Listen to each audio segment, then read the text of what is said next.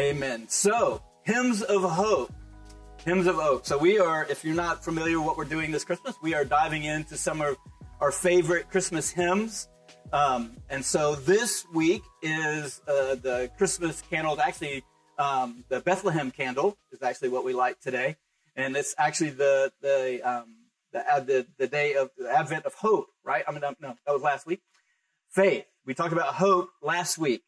So um, I want to give you a little bit of background. So what I've been actually enjoying for the last two weeks is diving into these hymns. Um, as, if you don't know, I am a big. I love hymns. I love old. Um, I love old hymns. All many of these hymnals are mine. I, I collect like hymnals and that kind of thing, and I love to read um, hymns, and I love to read uh, the um, uh, the theology in the hymns. I love to hear what old older saints said about the gospel and what they believed. And so amazing that through the ages that we still are worshiping the same way, the same God, the same Jesus and the same things about the gospel we celebrate is what they celebrated years ago. So this one last week, we, we, we talked about a hymn that was the, probably one of the oldest hymns that we sing. Uh, this one's a little bit newer and, um, and actually, um, this is a kind of different one because this one was actually originated in the United States. So this is actually was uh, born out of uh, the Philadelphia in that Boston kind of area. This guy. Um, so we'll talk about this. So during the Civil War, um, there was a chaplain. No, actually, wasn't a chaplain. He was just preaching, and he would go and preach the troops and that kind of thing. But he was a, um, a, a man by the name of Phillips Brooks. So he was a pastor during the Civil War and then after the Civil War. Um, and then, so around the end of the Civil War, he was a big uh, he would he was he was a guy who was uh, definitely a, um, a, a northern preacher guy, and he was very much he preached av- uh, adamantly against slavery, and he um, preached um, freedom and uh, to people, and uh, he was an amazing, amazing guy. But um, pastoring during the Civil War, and then um, after that, especially the um, assassination of Lincoln, it, it had a big toll on me it really affected him in a major way. So he took two years off and traveled. One of the places he went to was Jerusalem. And, um, and on in his travels in Jerusalem in about 1866, that kind of area at time, 1865, 1866, somewhere around, around the area. He travels to Jerusalem, gets on a horse and rides his horse from Jerusalem to Bethlehem. And in his travels, he, I tell you, it's fascinating. You should read these guys. It's amazing. So in his, as he's traveling, he gets to Bethlehem and he gets to, um, the area, um, where, um, they say the shepherds were in the fields and all that. And all of a sudden the Spirit of God just comes on him. And all sudden starts, starts just, um, cause he's kind of need, needing some restoration, right? And so God's restoring him as he rides across those fields in Bethlehem. And then he goes into the church of the nativity and then like he has this encounter with God in a major, and so this trip to Bethlehem radically affects his life in such amazing way. He has an encounter with God and he writes about it often in, in his writings about what happened there in, in Bethlehem. That, so it profoundly affected him. So two years later, he's pastoring, pastoring his church.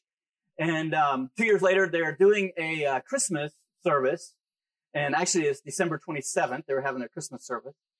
December 27th. So he beforehand, he sit, he sets out to write a song for the kids to sing that Christmas, on that Christmas service.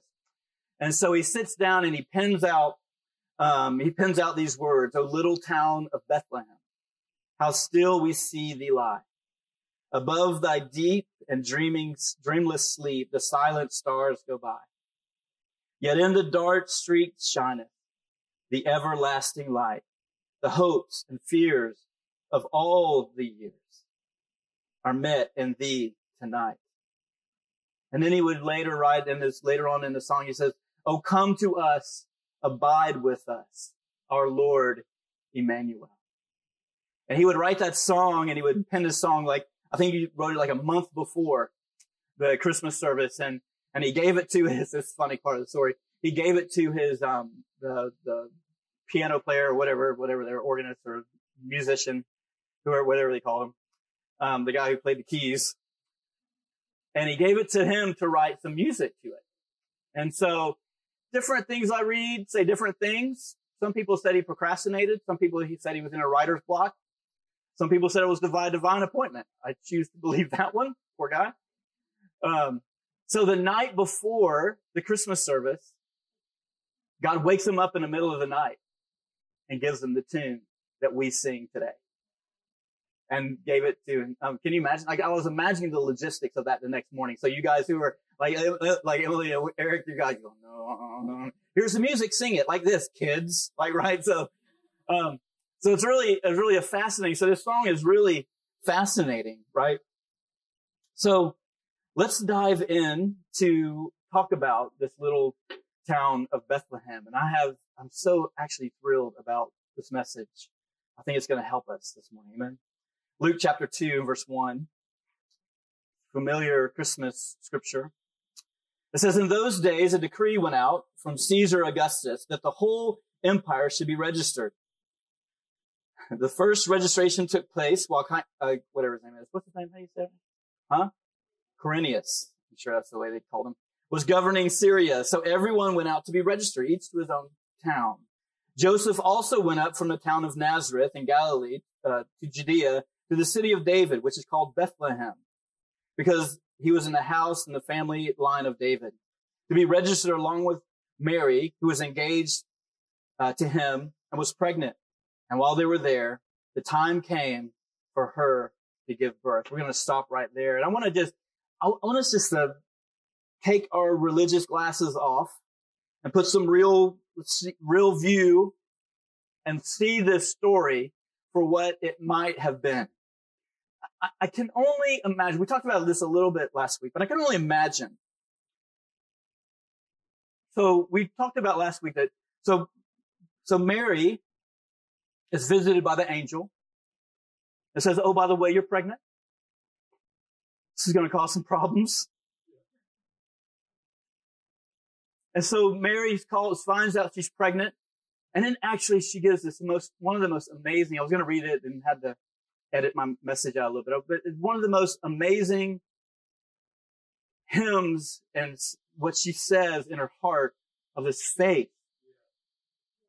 Like so, God, as G, God, as you have said it, let it be to me according to your word. Right? Amazing. So, so Mary and then, I mean, can, like, let's just break it down. Can you imagine Mary who's engaged with Joseph, like going, Hey, uh, Joseph's got some news. Now we're pregnant. I'm pregnant. And it was by God. Yeah, ex- right. I mean, can we just talk about this for a minute? Like, right, right. It's from God. So, um, the scripture says that Joseph, being a decent man, said to me, I'm going to divorce you privately. Like, this is over, right? But let's process this. This is over, Mary. We're, we're, we're going to, but I'm a decent man. I'm not going to put you to open shame, but we're going to, where this marriage is off, right?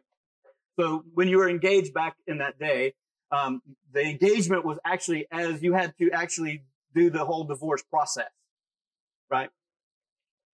So Joseph has a dream and God speaks to him in a dream and said, Hey, don't be afraid to take Mary as your wife because of what is inside her has been birthed by the Holy Spirit.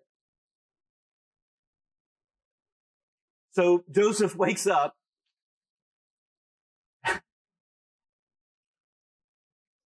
and so they travel. So there's a census.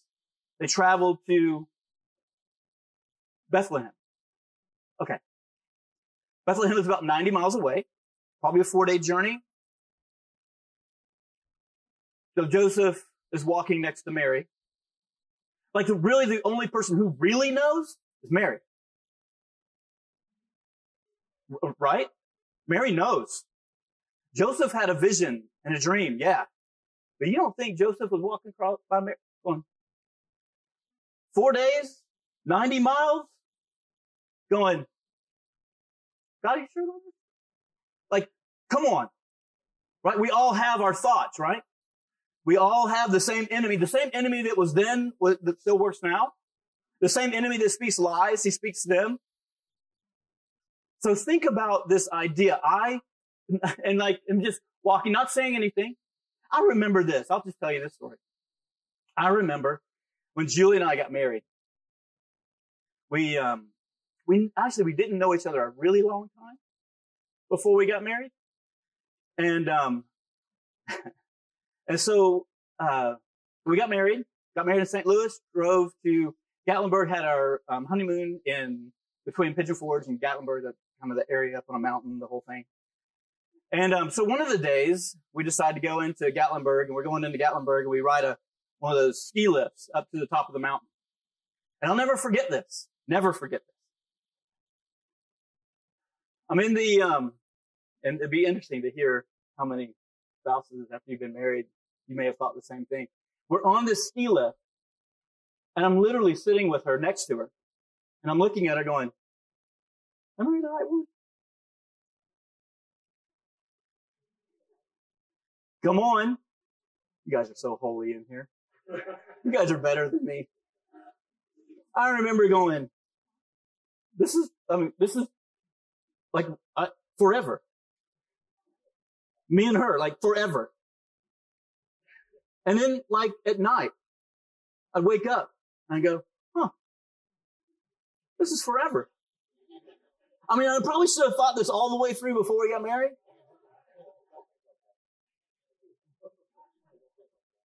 Thank God I married Julie, because she's amazing. And we're, we endeavor to live a godly marriage, treat each other godly. So it works. We, and you obviously know, I, I just adore my wife. But even in that, there's these doubts that creep up. There's this thing of, did I marry the right one? Did I do the right thing? So I put myself in Joseph and go, and Joseph's like, huh. But Joseph, it's amazing the story of Joseph in this story. His faith to believe. And in Mary to trust and keep walking. Can you imagine? I mean, the Bible doesn't tell us, but can you imagine the, the, the scorn that she probably felt like, oh yeah, yeah, they, like they're sitting around talking as they're doing their laundry and out in the open, and all the women around talking. They're saying, "Hey, yeah, you know, Mary's right." She says it from God. Shh, here she comes. Like, can you imagine? Humans are humans. We just are. So Mary goes, and uh, actually before that, Mary goes, and there's little glimpses along the way for Mary that as she goes and visits, so she hears from the angel, she goes and visits um, Elizabeth, her relative, and Elizabeth gives her this word, confirms the word that's already been spoken to her. But what about Joseph? It's interesting. I never saw this until I studied it this, this week. Is that when Joseph, think about this. So we, we look at the, so go fast forward into Bethlehem. Mary's have the baby and they're sitting around and, you know, it is what it is. There's a baby in a feeding trough. And can you imagine Joseph like going, really? Like, like, like the king of all. And literally like there's no place to stay. Like God, are you kidding me? Like, do you not know, like Mary, you said that she's carrying the King of Kings, right? You said that the Messiah is right here. And literally there's no place to stay for the king. Like, God, have you abandoned me? Come on. It seems like this should be working better than it is working. But they find themselves around this feeding trough with the baby in this feeding trough. And all of a sudden, these shepherds show up. And the shepherds are like wide eyed, kind of freaking out. They go, you do not know what we just saw. We didn't just see a angel. We saw a whole sky lit up with angels talking about this baby. And something in Joseph must have I said, I needed that. I needed that word. I needed that encouragement today. I needed, because this is a big deal. I needed that encouragement. And maybe, I don't want to mess up your manger scene, but in a few days later, some, some, some, a few days, whatever. Yeah, well, however long it was, a long time. I mean, sorry to say your, your kings were not in the manger stall, right? These guys show up and go, Hey, we've been following this star forever.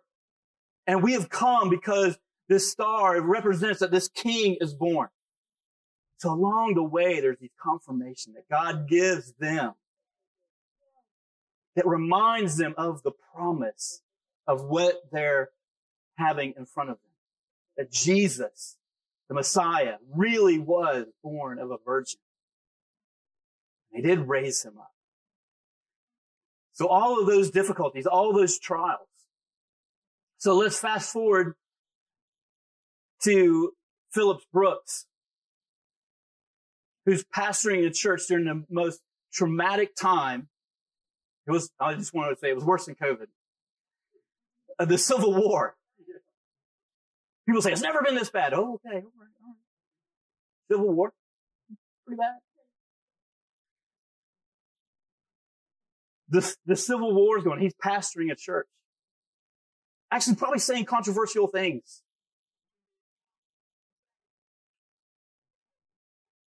the stress and the, he's worn out.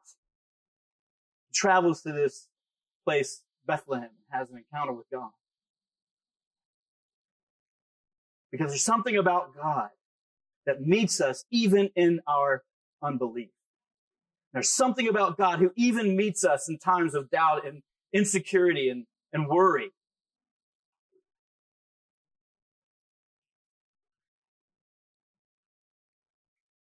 he would write, can you imagine? So when he writes that in his tough times, in the dark street shineth the everlasting light.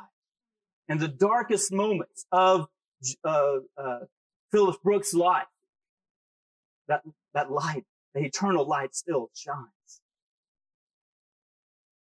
The hopes and fears from all the years like if you look at it from his perspective, he's talking about like civil war and all the stuff that goes on before them. The hopes and fears of all of the years are met in him. Not, and it's this, this idea, it's this twofold meaning of it was met in, in Bethlehem in that night, but Phillips Brooks would say it's always, it's also met in me now. The hopes and fears are all the years are met in God, in me. The darkness of my life has been lit up by what happened in Bethlehem. And actually, Bethlehem means like bread, the house of bread. Jesus being born, the bread of life, the life mm-hmm. giver. So that's great for Joseph and Mary. That's great. Charge on Phillips Brooks. What about us? How do we handle it when we go through those tough times? When our faith is assaulted? And our faith is, is, um, how do we handle when we go and our circumstances doesn't look like what we hoped for? Things are different than what we hoped for. How do we persevere? How do we have faith? Okay, let's get, let's get an interesting verse. James chapter 1, verse 2. Y'all ready to be challenged this morning? It's going to be good. James says this. He says, consider it a great joy, my brothers and sisters, whenever you experience various trials. Nope. Nope. No, no, right. Really. Joy. Consider it joy. Because you know that the testing of your faith produces endurance. And let endurance has it, have its full effect so that you may be mature and complete and lacking nothing. So as I was studying this scripture, it, this, this, there's a couple of words that pulled out to me or illuminated to me. And it's this word consider. Consider it. That has this idea of that I'm going to have to take some information, put it together and think about it, some, maybe some uh, opposing thinking and consider those things and think about those things and ponder those things. Actually, it says about Mary that when she saw all the things, she said she considered and pondered all of these things in her heart. He says, consider it great joy so that you can sit down during the middle of your trial, your middle of your difficulty, and consider some things. Consider it. Actually, what he says is, consider it joy. Not even consider your faith. He says, consider it joy. Because, watch this. Because, and then the other word, because, why are we going to consider it joy? Because you know that the testing of your faith produces endurance. We have a couple of teachers in here. And you guys love tests, don't you? No, no, no, no. Testing. So I want to make, I want to dive into this word especially. This word test is an interesting word. Like when we think about test, we consider it because we all went through um, our either your homeschool or private school. You had a test, public school, whatever you went, and you consider when you think about test, you think pass or fail. Isn't it right? I, I took a test and I passed it or failed it. So many times we take that idea and bring it into our faith walk and say, "Oh, I didn't pass it. I'm a I am a failure." Right? That's the incorrect way to see this, what the scripture is. He says the testing of your faith produces endurance. So the testing, so another word for test is this a better word. It's called an examination. Really, when you test something, teachers, help me. The three teachers here. Then I'm, oh, the four teachers here. I forgot the balcony back there in the back. Um, that, that when you test, what are you trying to do? You're trying to find out what is in your students. Am I right? That all the stuff that they have learned, is it, can they pull it out? Right? So it's more of a pat, less than a pass or fail than it is an examination. That examination. So what does a trial do? How many of y'all have gone through trials and you went, wow, I can see something about my faith. That, that trial examines what's in here. That trial, that difficulty, that stuff that we go through. It examines what's in here. So when we are, when trials hit, difficulties hit, and let me say, let me just say, um, actually, uh, Phillips Brooks says this. He says, don't pray for an easy life. He said, pray to be stronger so that the powers, the power of God will grow bigger on the inside of you. So don't pray that things will be easy. Pray that God's power will strong in you, then be strong men and women. That's the truth, right?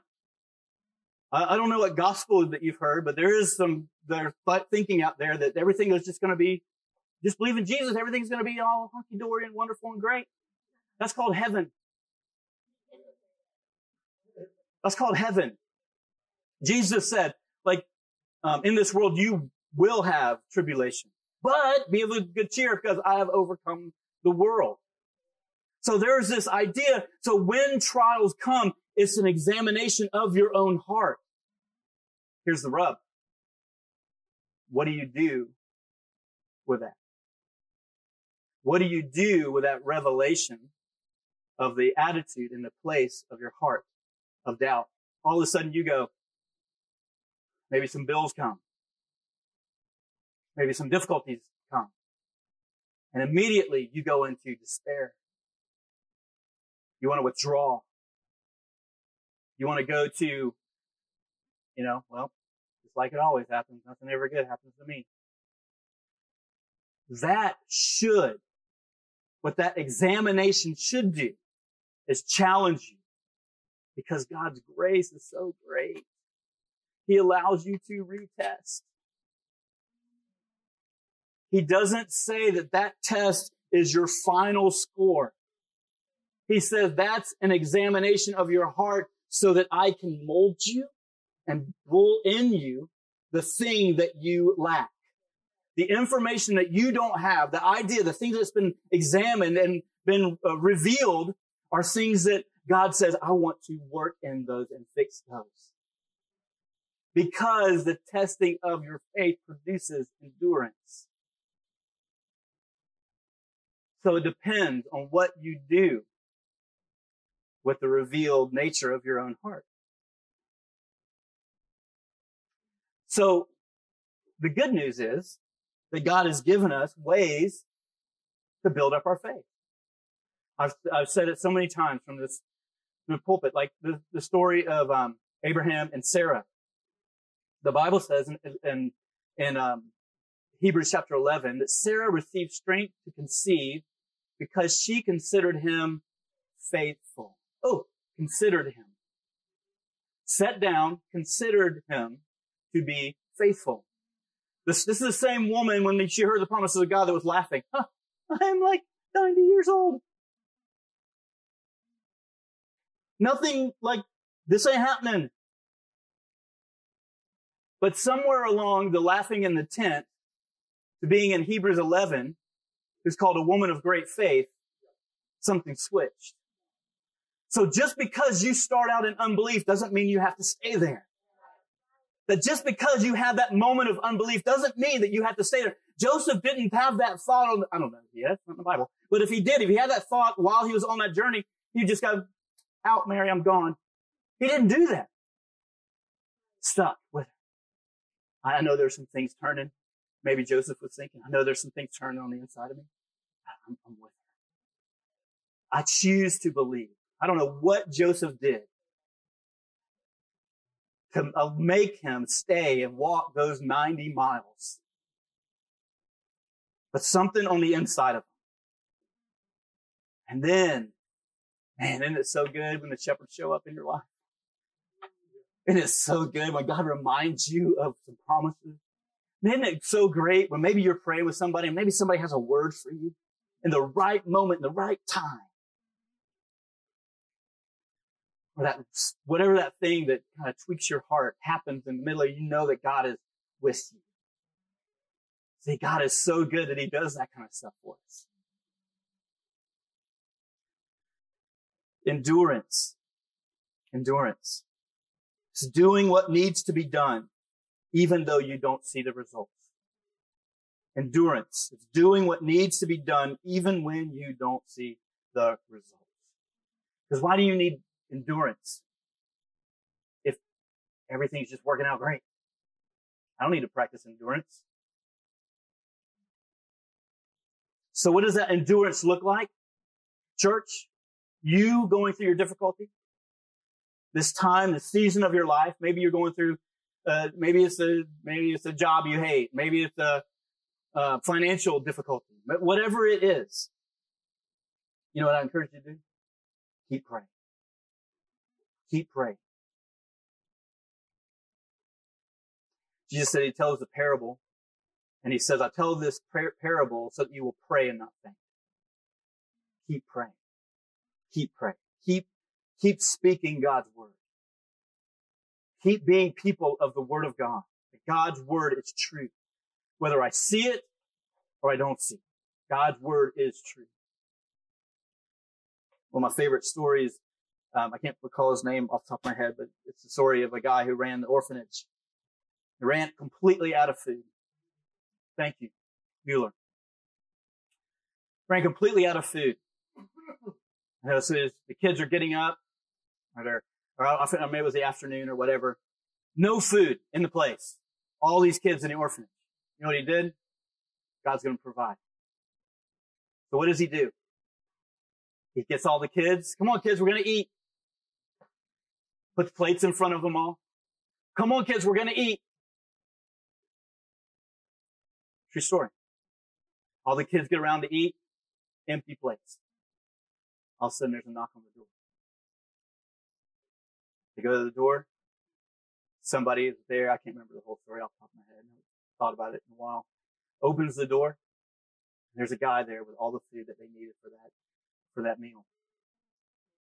Just by faith. Just trusting God. Just doing whatever they're supposed to be. Just do it. Just keep, keep on doing. That's endurance. And working it. Keep doing it. I got a bad report of the doctor. Just keep going. Don't despair. Don't despair. Don't give up. Keep speaking God's word. God will provide. According to his word, he will provide. Keep worshiping. God worship. How many stories of, of saints of old? One things I love about saints of old is, oh, let me just say this. As I was, I was reading this week, I, I realized that there's a understanding as I read scripture that things are tough. You ever read that? You ever, you ever notice that in the scriptures whenever you read? There's just like underlying understanding that things are tough. That hasn't changed. So keep worshiping. Keep honoring God. Keep church. Keep coming to church. Keep fellowshipping with believers, people around you. As, as, let me just say, in our day, as people are leaving the church and people are telling you, telling, have this understanding that ah, church is just kind of one of those things I do. Like that is so, we have to be people as the times get darker. They're getting darker in our nation. As the times get darker and people, and when I mean, when I say darker, it means people are walking away from the faith. As we see those times, what does the Bible tell us to do? Keep gathering together. Keep reminding. Like when I see Rex show up and worshiping God, I went, oh, there's somebody else who loves God. Because I've gone all week and all I've heard is nonsense with my coworkers and people around me. I come to church and get refreshed, not because of a preacher or some songs that we do that, but it's because of the brothers and sisters in the room. You don't, you realize you don't come to church just for you. You come to church as a gathering together of like-minded faith people to build each other up, encourage one another. Keep doing what you know to be doing. John says this. I mean, uh, well, John the Revelator, uh, in Revelation, it says this. It says Jesus, when he says that their, their hearts have turned away, they become, they become cold. Jesus says this. He says, do the things that you used to do. If your heart has grown cold, do the things that you used to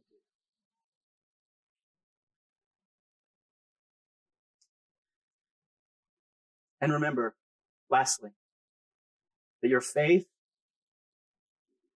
is in God. That seems so obvious.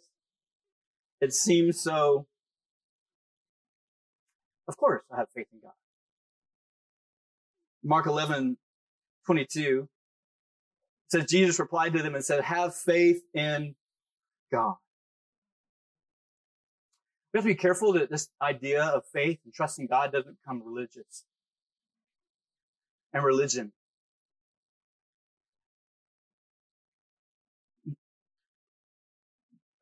How do I carefully navigate this in 12 minutes? Oh, oh yeah. This is perfect time. If, if, if your reaction to issues and problems isn't a heart posture toward God, and it's just some things that you just learned along the way of what to do. Like even in confessing the word, it can be just some kind of mental gymnastics. But your faith has to be in God. My hope is in Him. So when you wake up in the middle of the night and you're worried, should you pray? Yes, you should pray, but maybe your prayer is something like this. As you're laying in the bed and all these thoughts are going through in your mind and you're like, I'm not going to devil in Jesus' name, all those things. right? He's got immediate spiritual warfare, which is good. We should do those things. But maybe switch it a little bit. Maybe you do all those things. And maybe you say, for God, I know that you love me. In the quietness of your heart, God, my hope and my faith is in you, God. I trust in you, my. It's in you that I find my hope. And I thank you for the authority that you've given me. But God, ultimately, I have faith in you because I've considered you faithful. That is promised. I want to challenge you this morning that He is faithful. I have a whole another long quote. I'm not going to read it. Wow, worship team, wants you come up. The singers just come up. We're going to take communion. And I can't think of a better time to take, take communion after a message like this, right? I, I want you, to, two things I want you to know. First of all, that just because you start off in doubt doesn't mean you have to stay there.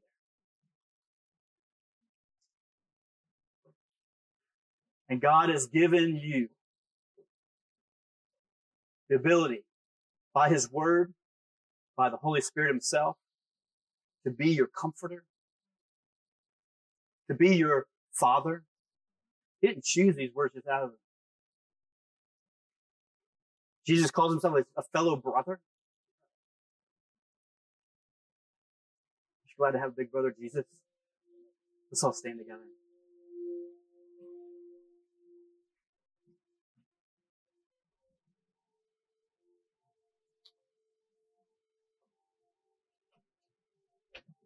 Yet in the dark street, in your dark times, shineth God's everlasting light.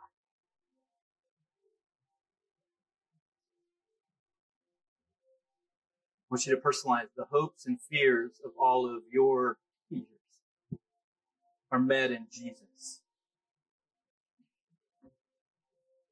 And God, we thank you. We honor you. Thank you, Father, as we take communion together as a family. Father, I pray that you will uh, just come and remind us. Holy Spirit, we welcome you to speak In Jesus' name. Thank you, guys. awesome. So the way we do communion, if this is your first time doing communion with us, what we're going to do is we're going to come down from the middle. We're going to come from the middle, and uh, you'll come down, take your elements, and then go back along the sides, and uh, and we're all going to take it together. So this is an open communion. If you're a believer, uh, if you would like to uh, take communion, you're welcome to do that with us this morning. Amen? Go ahead.